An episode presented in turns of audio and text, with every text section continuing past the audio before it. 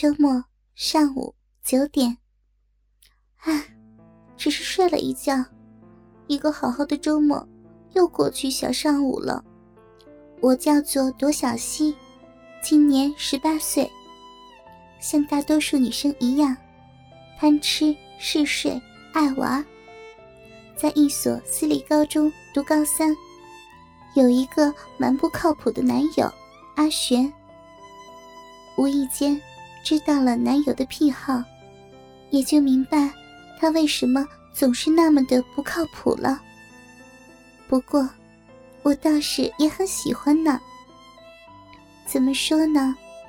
可能大多数女生都会这么认为。我有了一个爱我的，而我也爱他的男友，那我就应该好好的陪伴他，不离开他，不背叛他。可是，怎么样才算是背叛呢？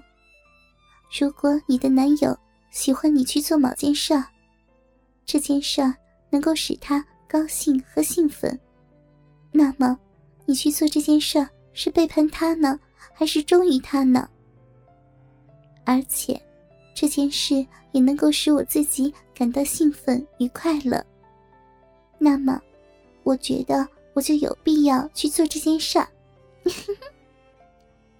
和男友在一起，虽然还不算太长的时间，但是我已经把自己的第一次献给他了。本来我是决定，无论如何都要把第一次留到结婚的那天晚上的。没想到，还是没有坚持得住。不过，也不后悔了，毕竟也是男友。一直都对我很好，我才会被他给感动，才会。如果以前的那些臭男友们，当初也能够一直好好的对我，像阿雪那样感动我的话，估计我也早就给他们了。都怪我总是那么容易就被感动嘛。说到感动我的事情，其实。阿玄也并没有做出什么惊天动地的事来，只是很普通的，每天晚上都会过来学校门口等我放学，然后陪我走回家，再然后他自己一个人要走很长的路回他家。虽然是一件很简单和普通的事情，但主要的是他一直坚持。那时刚好是冬天，我在教室里有暖气，而他总是会早早的就到学校门口，傻乎乎的挨冻。一直到他后来去了新疆，但 QQ 发表的状态每天都是关于我的，每晚都会给我打很长时间的长途电话，给我讲各种的笑话。我生气了，他会像小孩子一样的在电话那头认错。我不理他了，他会一直打电话、发短信以及喝闷酒。现在，那个感动我但又很不靠谱的男友阿玄就躺在我的身边，真是到手了就不知道珍惜呀！哼，明显，现在没有以前对我那么好了嘛。刚好，既然你喜欢我给别的男人，那么我就满足你。阿璇，我今天约了朋友要出去逛街的，都十点了，要起床了。好，你起吧，又不是我去逛街。哼，懒猪，看我出去给你买顶绿帽子戴。看到阿璇。不仅没有起床的意思，还把被子都往他那边拽了过去。我恨恨的小声嘀咕着：“啊，你说什么呢？什么帽子啊？”“啊，没什么，我不管，反正我不能睡了，你也不准睡，你要陪我起床。”“好了好了，真拿你没办法。”男友在我的吵闹声中，终于起床。去给我做吃的了，我也赶紧起床洗漱，一会儿可是还有约会的呢。和男友一起吃完早饭，我就开始梳妆打扮，准备出门了。怎么样？我穿这个好不好看呀，阿璇？因为现在天气有些冷，所以我也没有只为了追求漂亮。上身穿了件白色的羊绒圆领套头衫，然后外面穿了件粉色的女士小西装，下身穿了一件黄色的铅笔裤，然后再配上一双银灰色的高跟鞋。啊，好看。什么嘛，都不看人家，这么敷衍。看来不在家陪男友。他有点不太高兴了。哎呀，你怎么看起来不高兴呀？好啦好啦，晚上就会回来陪你了啦，别不高兴嘛。好吧，那你早点回来。